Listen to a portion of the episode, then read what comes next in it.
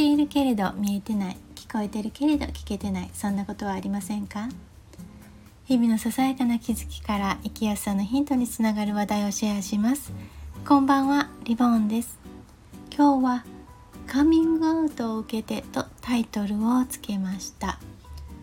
えー、カミングアウトっていうのはいろんなカミングアウトがありますけれども、まあ、今は、まあ、LGBT であるという告白がその代名詞のようになってますよね。で今回のカミングアウトっていうのもそのカミングアウトという意味です。先日あ先週ですねとっても身近な相手からこの LGBT えー、もともと女性だけれども女性が好きだっていうねことを伝えられました。で、まあ、ランチをしてる時だったんですけれどもね娘も同席一緒に3人でねランチをしていてどういうふうな話の運びでそうなったのかなちょっと今ね思い出せないぐらいなんですけれども彼女がまあ好きな人っていうのは恋人ができたって言ってわーって言ってで彼女なんやけどで後で付け加えてねで私と娘は「わよかったパチパチパチパチ」って本当にねちょっと大声でね「わー」って言ってちょっと周りの人がびっくりするぐらい「わあよかったね」って言って喜んだんですね。でま私娘も彼女についてそのことについて話はしたことなかったんですが、ま、娘もうすうす気づいていたのかな容姿も服装もあのボーイッシュでね昔から、うん、精悍な顔つきで本当にあの全然違和感ない感じなんですね。でとっても喜んだっていうのはその LGBT うんぬんじゃなくて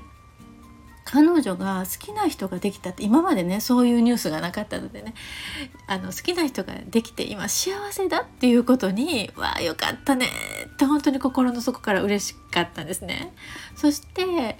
あの彼女の家族も全員、まあ、知っていておじいちゃんもおばあちゃんも知っててもう本当に喜んでくれているっていうねこれは私と娘と同じように彼女に好きな人ができたっていうことでそれして今が幸せだっていうことに喜んでるわけですね。で私はお父さん言った時お父さんに伝えた時はどうだったって言うともうお父さんも全然すんなり今そんなん普通やんみたいな感じでね家族は全く引っかかりもなくでおじいちゃんまあね家族はまあよしとしてもおじいちゃんもおばあちゃんも全然すんなりいったっていうのでこれはね珍しいケースなんじゃないかなって思いますね。まあ私と娘が、まあ、そのね彼女がボーイしたっていうことでそうなんじゃないかなって思ってたっていうことは家族はもちろんそう思ってたと思うんですね。そしてまあこれ話してくれてよかった安堵したみたいな感じだったのかなと思ってます。ただ一方昨日ですか？20日だから昨日大阪地裁では同性婚を認めないっていう判断が下されましたよね。もう本当に残念だしまだまだここ今に来てまだここなんだっていうねうん当事者の人は本当にね残念だっただろうなと思うしまあこれ見てる方ね LGBT っていううんの方たちもすごい残念だっただろうなと思います。で私自身、まあ、LGBT に限らずマイノリティの立場にある方に寄り添いたいと思っていますし私自身もマイノリティの部分あると思うんですねだから、まあ、そういうことにあまりねあのラインを引きたくないっていう思いがあるんですね以前から。でまあこれ LGBT を理解支援する立場の人っていうのを「アライ」って呼ぶんですってで「アライ」っていうのはアルファベットで ALLY って書いて仲間とか同盟とかっていうね表す英単語だということなんですがあのスタイフの中でもアライを広めるっていう活動をされているヒカルンっていうね、えー、方が配信されてますよね。うん、ただ私実際ねこのカミングアウトを自分が受けた時に頭では理解してる支援したいと思っているけれども実際にカミングアウトを受けた時に自分の心持ちはどうなるんだろうってそういう自分に興味があったんです。どうなるかなって。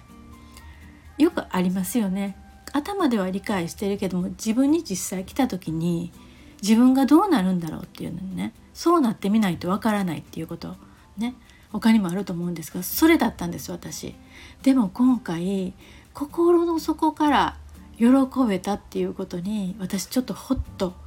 した感じです彼女が本当に支え合う人ができて幸せなんだっていうことにすごく嬉しい気持ちになれたっていうことが自分の中であ自分に安心できたっていう感じなんですね。それと同時に、まあ、その話を聞いた後ね、まあ、30歳になろうっていう彼女そのねもうちっちゃい時からもうそういうもう思い出してももう本当にボーイッシュだったし体の動きだって精悍だったしまあ彼女に彼がいるっていうこと自体彼がつく彼っていうで男性と付き合うっていうことが考えられないぐらいの子なんですよね。精悍で。本当にボーイッシュで。うん。なのであのこれ昔から多分本当に長い間思い悩んでたと思うんです。ちっちゃい子供の頃彼女は意識があったかどうかはわからないけれどももううん。あの長い間思い悩んでたと思います。5年とかそのそのぐらいのスパンじゃないと思います。もっと長い間だと思いますね、うん、10年20年かもしれないな。そう思うとその30年の間でつい先日私たちにカミングアウトしたっていうこのこのカミングアウトのタイミングをこんなに長引かせたっていう長ずらしたっていうねことに対して私はこの理解支援している気持ちがあるっていうことを人をかけらも伝えることをしてなかったっていうことに後悔というか申し訳なかったっていうのかな。優しさがなかったのかな。なんて言うんでしょう。うん。思い至らなかったっていうんですかね、